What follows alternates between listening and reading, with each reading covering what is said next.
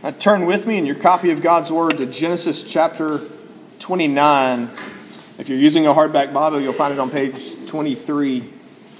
Uh, Genesis 29. It is uh, normally, we normally stand when we read God's Word together. Uh, I'm going to not do that this morning uh, again because I'm going to read um, almost uh, all of the chapter. Um, so I won't ask you to stand for such a lengthy reading uh, this morning. Genesis chapter uh, 29. Uh, then Jacob went on his journey and came to the land of the people of the east. As he looked, he saw a well in the field, and behold, three flocks of sheep lying beside it. For out of that well the flocks were watered. The stone on the well's mouth was large, and when all the flocks were gathered there, the shepherds would roll the stone from the mouth of the well and water the sheep and put the stone back in its place over the mouth of the well. Jacob said to them, My brothers, where do you come from? They said, We are from Haran. He said to them, Do you know Laban, the son of Nahor? They said, We know him. He said to them, it is, is it well with him? They said, It is well. And see, Rachel, his daughter, is coming with the sheep. He said, Behold, it is still high day. It's not time for the livestock to be gathered together. Water the sheep and go, pasture them. But they said, We cannot until all the flocks are gathered together and the stone is rolled from the mouth of the well. Then we water the sheep. While he was still speaking with them, Rachel came with her father's sheep, for she was a shepherdess. Now, as soon as Jacob saw Rachel, the daughter of Laban, his mother's brother, and the sheep of Laban, his mother's brother, Jacob came near and rolled the stone from the well's mouth and watered the flock of Laban, his mother's brother. Then Jacob kissed Rachel and wept aloud, and Jacob told Rachel that he was her father's kinsman and that he was Rebekah's son, and she ran and told her father. As soon as Laban heard the news about Jacob, his sister's son, he ran to meet him and embraced him and kissed him and brought him to his house. Jacob told Laban all these things, and Laban said to him, Surely you are my bone and my flesh. And he stayed with him a month. And then Laban said to Jacob, Because you are my kinsman, should you therefore serve me for nothing? Tell me, what shall your wages be? Now Laban had two daughters. The name of the older was Leah, the name of the younger was Rachel. Leah's eyes were weak, but Rachel was beautiful in form and appearance. Jacob loved Rachel. And he said, I will serve you seven years for your daughter, for your younger daughter Rachel. Laban said, It is better that I give her to you than that I should give her to any other man. Stay with me. So Jacob served seven years for Rachel, and they seemed to him but a few days because of the love he had for her. And then Jacob said to Laban, Give me my wife that I may go into her, for my time is completed. So Laban gathered together all the people of the place and made a feast. But in the evening he took his daughter Leah and brought her to Jacob, and he went in to her. Laban gave his female servant Zilpah to his daughter Leah to be her servant. And in the morning, behold, it was Leah. And Jacob said to Laban, What is this you have done to me? Did I not serve with you for Rachel? Why then have you deceived me? Laban said, It is not so done in our country to give the younger before the firstborn. Complete the week of this one, and we will give you the other also in return for serving me another seven years. Jacob did so and completed her week. Then Laban gave him his daughter Rachel to be his wife. Laban gave his female servant Bilhah to his daughter Rachel to be her servant. So Jacob went in to Rachel also, and he loved Rachel more than Leah and served Laban for another seven years. The grass withers, flowers fade, but the word of the Lord stands forever. Let's pray together. We pray, O Holy Spirit, that you would use this, your word, to teach us, that we would, yes, understand it better, uh, but that more importantly, we would understand our Savior better and that you would use these words to conform us more and more into his image. For it's in Christ's name that we ask it. Amen. You know, there's talk um, that you and I live in a post Christian culture, uh, that we're living in a, a world that is kind of no longer Christian. It was, it was at one time influenced heavily Judeo Christian ethic, whatever, however you want to call it. But that the world in which we live now, our nation now, is a post Christian nation. Uh, we're nervous, I think, maybe some of us, if we're honest, that, uh, that maybe the church is on the way out that the church really is uh, losing its influence, that it's uh, going to be squeezed out of the, the center of the table of ideas. It's going to be no longer welcomed in those kinds of places. It's easy enough to watch the news and wonder. Um, or perhaps more accurately, watch your Twitter feed or your Facebook page and, and wonder what's going to happen to the church? What will come of God's work in our world? Can, can the pressure from the outside be so great as to send it, uh, to end the church completely? Jacob has continued on his journey. It would have taken a month or so for him to get from, from his homeland to uh, Laban, to Laban's um, homeland, to uh, Paddan Aram, to Haran. Uh, there he's, he's looking for a wife. He's been sent there by his parents. Go, go back to your kinfolk and, and there find a wife. And, and you remember the, the last thing we saw uh, last week, Jacob had a dream, a dream of a, a ladder. He, he, he looks, and there's this ladder reaching from earth up into heaven, and on this ladder are angels ascending and descending, and at the top of the ladder is God Himself, is Yahweh Himself. It was a, a picture, a, a promise of God's presence with Jacob. So much so that even God said as much I am with you, and I will be with you wherever forever. Wherever you go, I will be with you. It's, it was intended to give Jacob this vision okay, wherever I am, whenever I am, wherever, this ladder is there. I may not be able to see it, but it's there. It's to be that kind of a, a reminder to Jacob. And he, God promised to Jacob his presence and his protection, in addition to offspring and to land.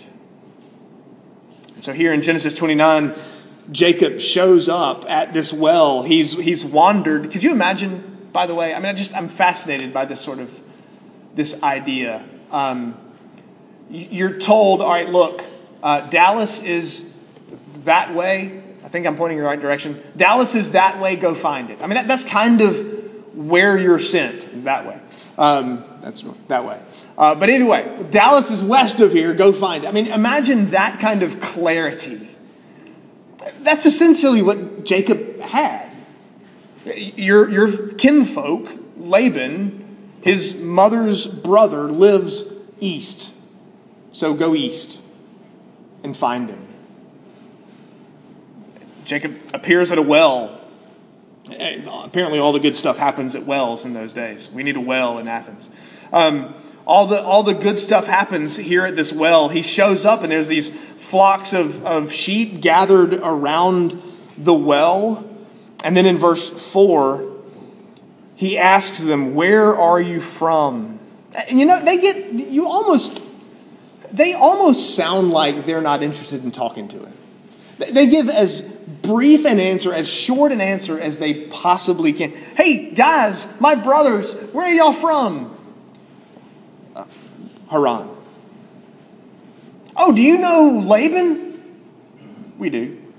It's like, how much can I, information can I actually let out? You really get the sense they're not at all interested in talking to him. Do you know Laban? Yeah.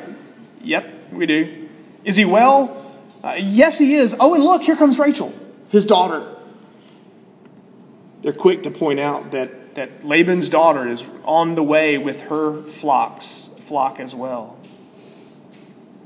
Rachel means ewe, ewe lamb. So Laban's lamb is coming with Laban's sheep. That's the, the image, the picture in their response. I hope this passage sounds familiar. I mean, I hope you were here, what, a month ago when we were in Genesis 24? This passage should, should sound extremely familiar to you if you were here on that particular Sunday. Because in Genesis 24, Abraham, Jacob's grandfather, sends his servant back to this same people, to this same land, to find a wife for Isaac, Jacob's father. That, that conversation may have happened at the exact same well, for all we know. Abraham's servant goes and meets with, uh, meet, ultimately meets Rebecca, Jacob's mom and takes her back to be Isaac's wife. The accounts are so similar. It sounds so familiar. There is one glaring omission in this passage, however. In Genesis 24, Abraham's servant prayed numerous times. When he gets to the well, he prays that God would bring the right person to meet. And then when he figures out that he's met the right person, he prays again before he leaves the well, before he goes back with her. There's this, there's this influx of, of this emphasis on prayer back in Genesis 24. Here in Genesis, Genesis 29, however, there's no prayer at all. There's no mention of. Now, okay, we might not, we couldn't make a whole lot of that if we didn't already know Jacob's past. If we didn't know so much already that Jacob likes to take matters into his own hands, that that he thinks he can, he has this long standing, I guess, tradition of being self reliant. That's been his pattern throughout. It's, it's interesting, at least, that there's no mention of prayer, no mention of seeking God's blessing on this trip at all.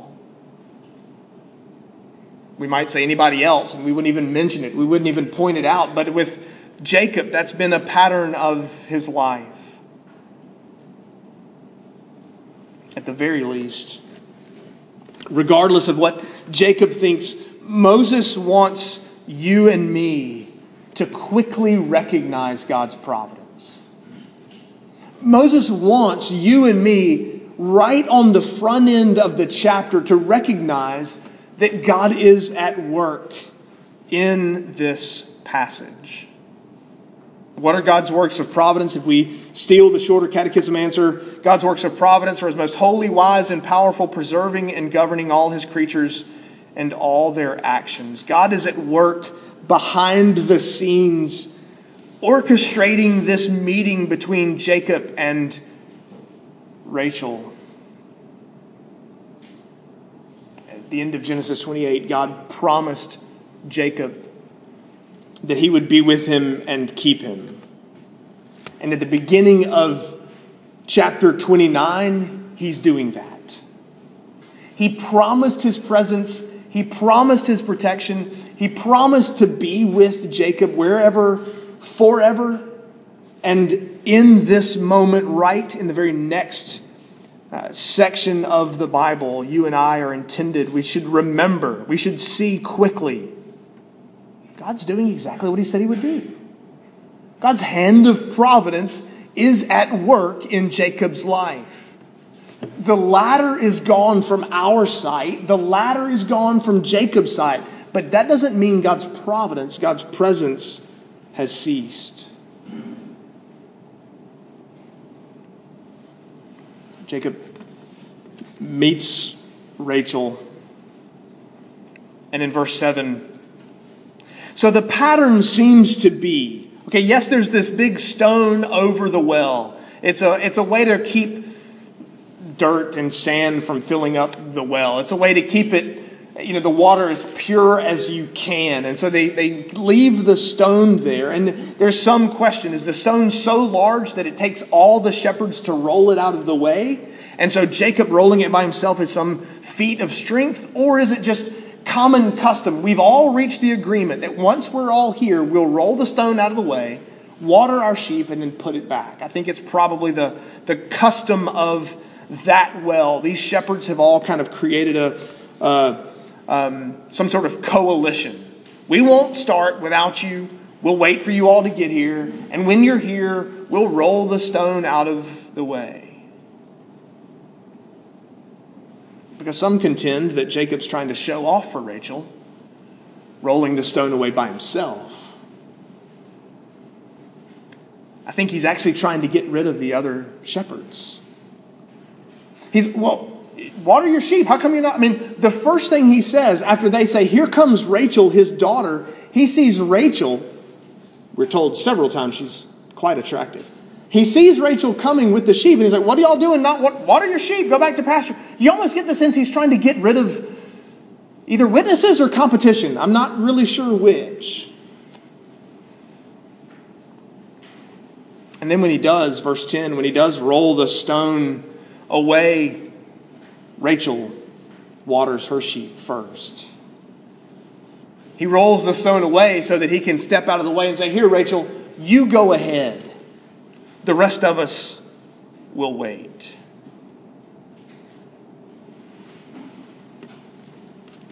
God's hand of providence is at work in Jacob's life. And once she waters her sheep, he plants one on her. The only time in the whole Bible a man and a woman kiss and they aren't man and husband and wife or mother son. It's the only kiss in the entire Bible between a man and a woman who are not mother son or husband wife. I don't think it's intended to be a romantic kiss at this point. I think he's excited. I've found the very person I'm coming to look for. My parents told me, go east, find Laban. How's that? He didn't have a GPS. You don't get to enter Laban's house, you know, put the GPS coordinates in. Google Maps, hey Siri, tell me, I hope my phone doesn't beep. Uh, hey Siri, tell me where Laban's house is. Get me directions to Laban's house. He didn't do that, right? He didn't have all that. And he gets to this well, and it's the right place. You'd be kissing people too. If you were celebrating God's providence like that, you'd be planting one on her too. He tells the story, he recounts, informs her, oh, by the way, here's why I'm kissing you. I mean, you can imagine her shock, right? I mean, uh, uh, okay, he kisses her, then tells her, probably should do it the other way around. He explains everything to her. I'm your father's sister's son. And she, just like, just like her mother, ran to tell her dad, tell her, her family. Here, Rachel runs to tell Laban, You're not going to believe who I met at the well. Again, the parallels between Genesis 24 and 29 are incredible. You remember Laban. You remember Laban from Genesis 24? You remember his personality? You remember what he uh, wanted more than anything? He seems only interested in the bottom line. It was, it was Abraham's servant's wealth. It was the, the parade of camels. It was the gold bracelet on Rebecca's arm. It was, I mean, it was the way, I mean, hundreds were just falling out of his money sack. I mean, you just had this sense about Abraham's servant. That's what Laban noticed. That's what got Laban's attention when the servant came for his sister way back when. That's what he remembers here. Wait a minute. You're the grandson of the guy that sent all those camels. You're the grandson of the guy whose servant had this money bag that was breaking, full of gold and silver and whatever you, you can almost hear the dollar signs turning around like the cartoon characters in Laban's eyes. You know, his eye, he blinks and the dollar signs pop up in his eyeballs. This is the guy that's inherited all that money. This is the guy that should inherit all of that wealth and all of that land and all of those possessions from Abraham. That's Laban's excitement. Jacob lives there a month, catching up on the old times, telling all kinds of old stories, uh, recounting all these things we're told. Laban learns the truth. Jacob has nothing. Wait, wait, wait, wait, hold on. You didn't show up with camels? Remember, he was he appeared to be completely by himself when he had the dream of this ladder. There's no mention of anyone else. Still, no mention of anyone else. He's, he's traveling alone. He's got nothing. Wait, wait a minute, hold on, time out. All the, the wealth that your grandfather Abraham sent to me and my family, to my father and to me, for your mother, you don't have any of that? he realizes that Jacob has nothing. One of my favorite Disney movies of all time. Hands down, it's well, it's easily top two or three, is Aladdin. You, you remember the, the parade? Aladdin shows up to impress the princess, and he's got I mean, all kinds of stuff, you know, 75 golden camels, purple peacocks, he's got 53. We could sing the song if you want. I'll spare you the song. And that, good people, is why he got dolled up and dropped by with 60 elephants, llamas galore, bears and lions, brass bands, and more. That's how you impress a print. No, that's not really what he was trying to do. That's how you impress a girl's father. See, Aladdin understood if I show up with all of this stuff, the princess, Jasmine, she might be impressed, but I really hope her dad's impressed. That's what I'm after. Jacob understands. Laban wishes there had been a parade with Jacob walking into town. Jacob has nothing. But notice that doesn't stop Laban, verse 15. Serve me, work for me, and I'll pay you what you want. You name your price. I think Moses wanted you and me to doubt Laban's character in verse 16. As soon as Moses writes, What will you work for? Name your price. The very next sentence, Laban has two daughters. There's an older one, Leah, and there's a younger one, Rachel. The older one is, um, her eyes were weak, we're told in verse 17. That doesn't mean she's blind. It means they didn't sparkle, they didn't glow, they didn't have that sort of that that that ancient Near East shimmer in her eye. She she lacked beauty. Notice that that's contrasted with Rachel was beautiful in form and appearance. Blindness and beautiful in form and appearance are not opposites. It, weak, her eyes were weak, has to be the contrast of beautiful in form and appearance. Laban's, Laban's working up a plan. Laban's got an idea. Laban's, Jacob's known for his scheming. Laban, well, he calls Jacob bone of my bone and flesh of my flesh for a reason. They're not just kinsmen, they're cut from the same cloth, they're just alike. He's just as scheming and conniving as Jacob is. Laban is, is hatching a plan. Rachel's the one Jacob wants. She's the beautiful one. He's the one she wants to marry. There's just one problem. she's the younger sister. And you don't marry the younger sister when the older is still at home. Lady Catherine de Bourgh in Pride and Prejudice. Wait, wait, wait, hold on. You have three younger sisters out in society and their older sisters aren't married yet? How dare you? The way she looks down on Elizabeth Bennet for that. You don't marry the younger before the older is married. It, just so happens, this is perhaps in a divine providential sort of way more curious than anything else. Rachel, her name means ewe lamb. Leah may very well mean cow.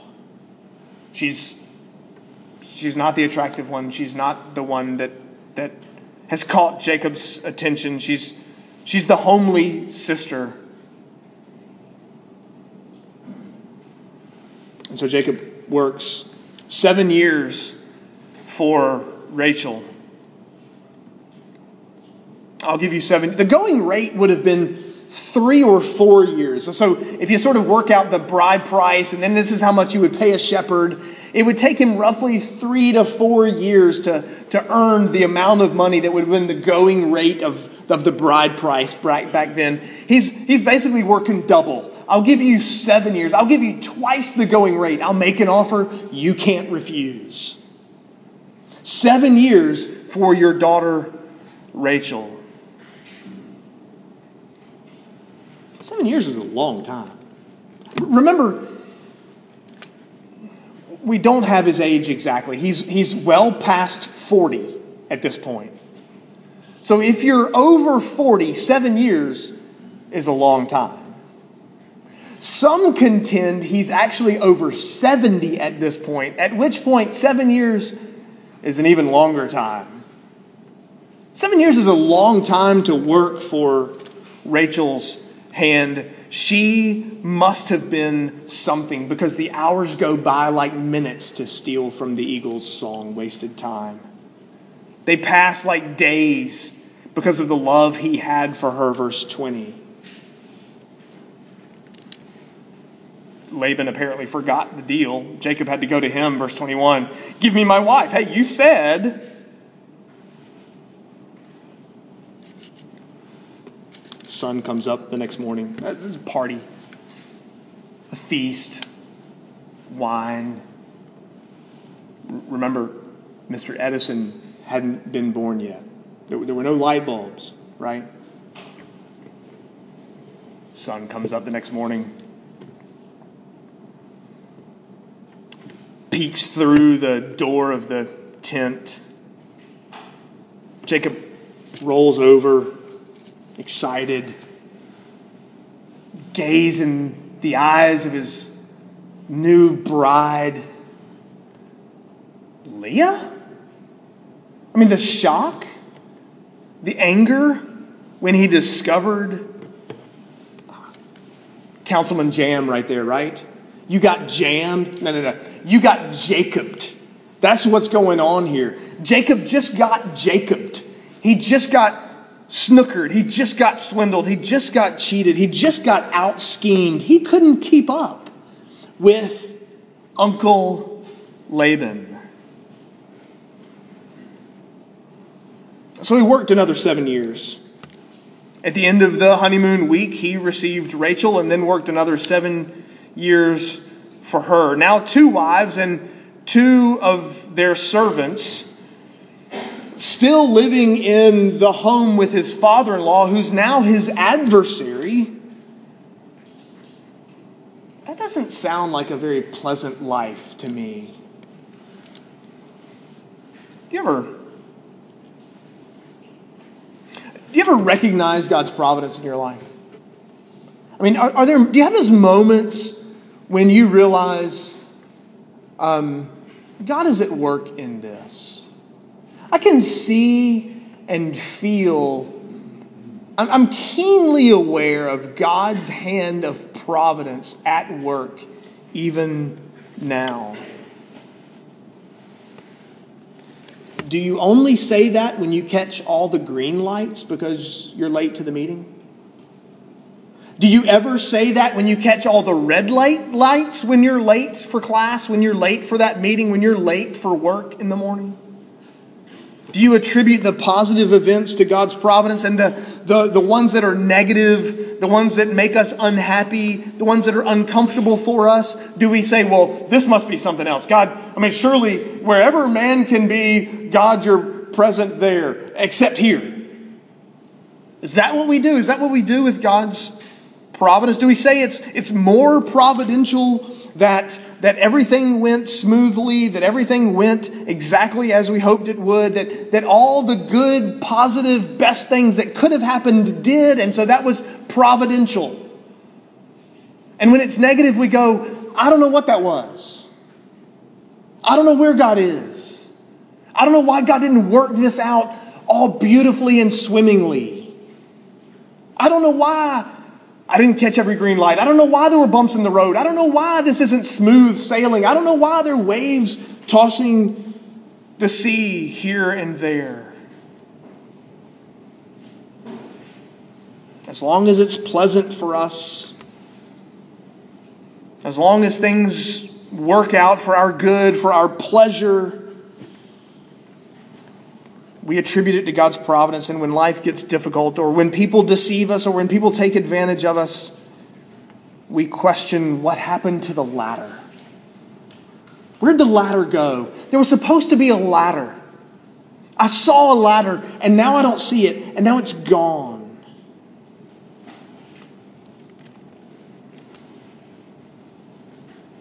That's what I'd be wondering. If I were Jacob, that's exactly what I would be doing. I'd be wringing my hands and going, You promised me. You said you'd be there. You said you'd be with me. You said your presence would be with me. Your protection would be, with me wherever, whenever, forever. You promised. That would be my answer. That's what I would be doing to God right here in this point. Where'd the ladder go? Who moved the ladder? Jacob can't see the ladder any longer.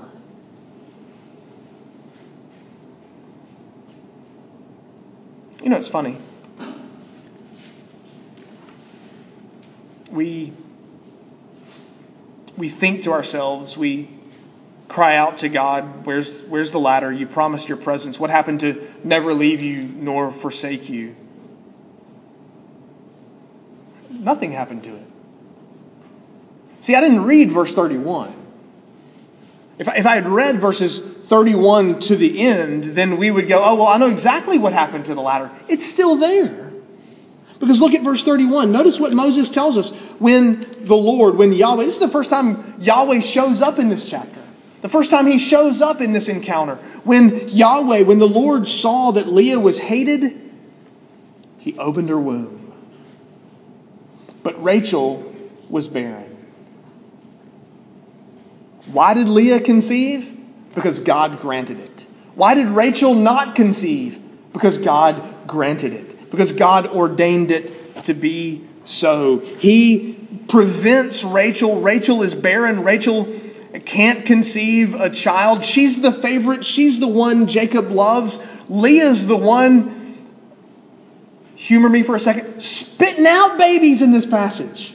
She has four in verses 31 to the end of the chapter. Reuben, Simeon, Levi, and Judah all, I mean, it's like, and none of the others, the two servants aren't having kids. Uh, they will.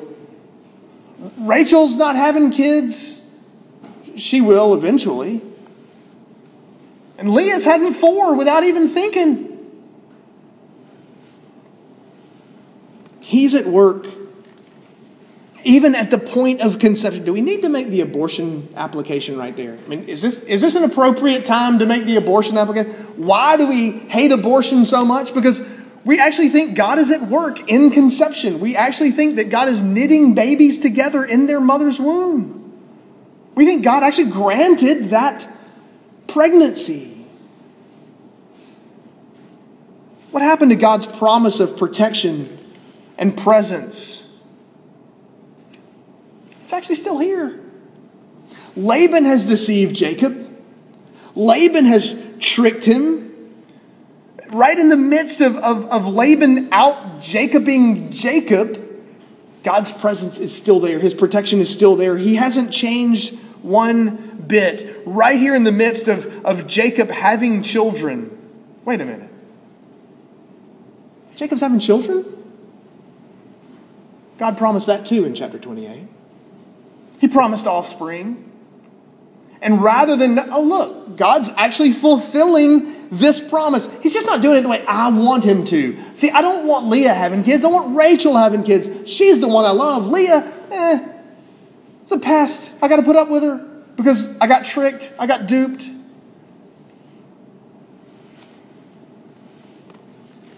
God's promise is right here in Reuben, Simeon, Levi, and Judah. Moses was a Levite, the man writing these verses down.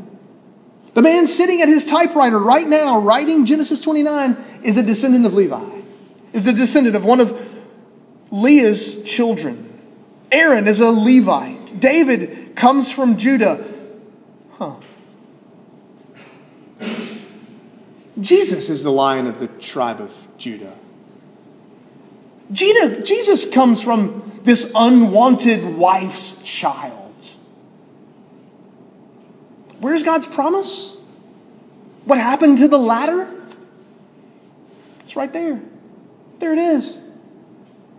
In fact, Jesus himself, we saw this last week in John 1, Jesus says he is that ladder. Here it is, right here. God fulfilling exactly what he promised he would do. Yes, life gets difficult. Yes, things don't always go the way you want them to. Your pleasure, my pleasure, is not the measure of God's presence and protection. My happiness does not prove or disprove God's providence. You know, Jesus was deceived. Humanly speaking, of course, right? Jesus knew what Judas Iscariot was going to do. This was why we read what we read for our New Testament reading. This is why we read Matthew 26. Jesus knew exactly what Judas was going to do to him. He knew he would be betrayed, but he was betrayed. Someone else looked at Christ and said, I'm going to trick him think I'm going to trick him. I think I can trick him, trick him. I mean, I know he knows everything, but I'm going to trick him. I'm going to deceive him. I'm going to betray him. I'm going to pretend to be on his side. I'm going to, for three years, pretend to serve him. And then when it's all said and done, 30 coins of silver, that's good enough for me. I'll be glad to betray Jesus for that. Was God absent when Judas turned his back on Jesus? Was God absent when Pilate delivered Jesus up to be crucified? Was that somehow outside of God's plan, of God's promise of presence and protection? Was that outside God's purpose in this world? No, it actually was his purpose. It was exactly what was supposed to happen. You and I want our pleasure, our happiness to be the measure of God's work of providence in our life. And yet Jesus went to the cross.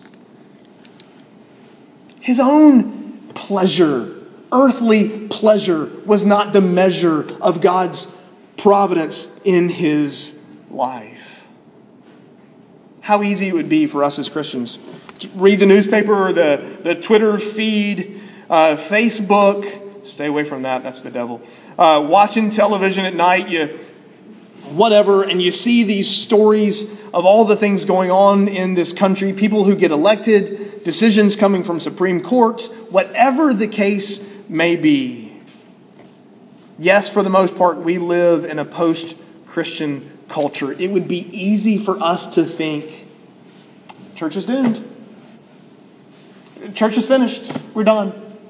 Just throw your hands up, wring your hands, go home. What's the point? Church is going to lose. God said, but I just don't see it. God said, I will build my church, and the gates of hell will not prevail against it, but I'm not seeing the ladder. The ladder's gone. Somebody, somebody moved the ladder. Somebody took the ladder away. The more anti Christian worldviews take over, the more biblical thinking is, is unacceptable at the table of ideas. The more universities say you can't think biblically in my classroom any longer, the more professors mock students for thinking God's thoughts after him. It would be easy for us to think that God's not paying attention. You know, in, in previous passages, we've seen God fulfill his promises despite his people's failure. Here, we get to see God can and will preserve his kingdom and his promises despite our being taken advantage of by those outside. Despite our being betrayed by those outside, God's still at work. Be encouraged and comforted. When your neighbor, when your coworker betrays you, when your boss takes advantage of you, fear not. God's at work. When your professor says you can't write that way, you can't think that way in my classroom, fear not. God is at work. When you think the church can't continue because we are the minority, because we're teaching things that the world hates. Fear not. God is at work. He's not absent just because you can't see the ladder, just because other humans betray us, just because other people will turn their backs on us and take advantage of us and deceive us. God is using even that to fulfill his promises the growth of his kingdom, and even our own sanctification. May we, be, may we get a clearer glimpse of his providence in our lives and in our church and in our world. Let's pray. Father in heaven, you continued to grow your kingdom despite Jacob being out Jacobed. He was betrayed and deceived by his uncle. And yet, though his life, his eyes may have told him things were not going well, you were still at work. When Christ was betrayed by Judas and sold for 30 pieces of silver and nailed to a cross, his life seems to say, You're not paying attention any longer. That was exactly your plan for our salvation. The only way you, we could be saved from sin. Father, we pray that we would see your hand of providence at work, growing and expanding your kingdom in us and through us. Through Christ we pray. Amen.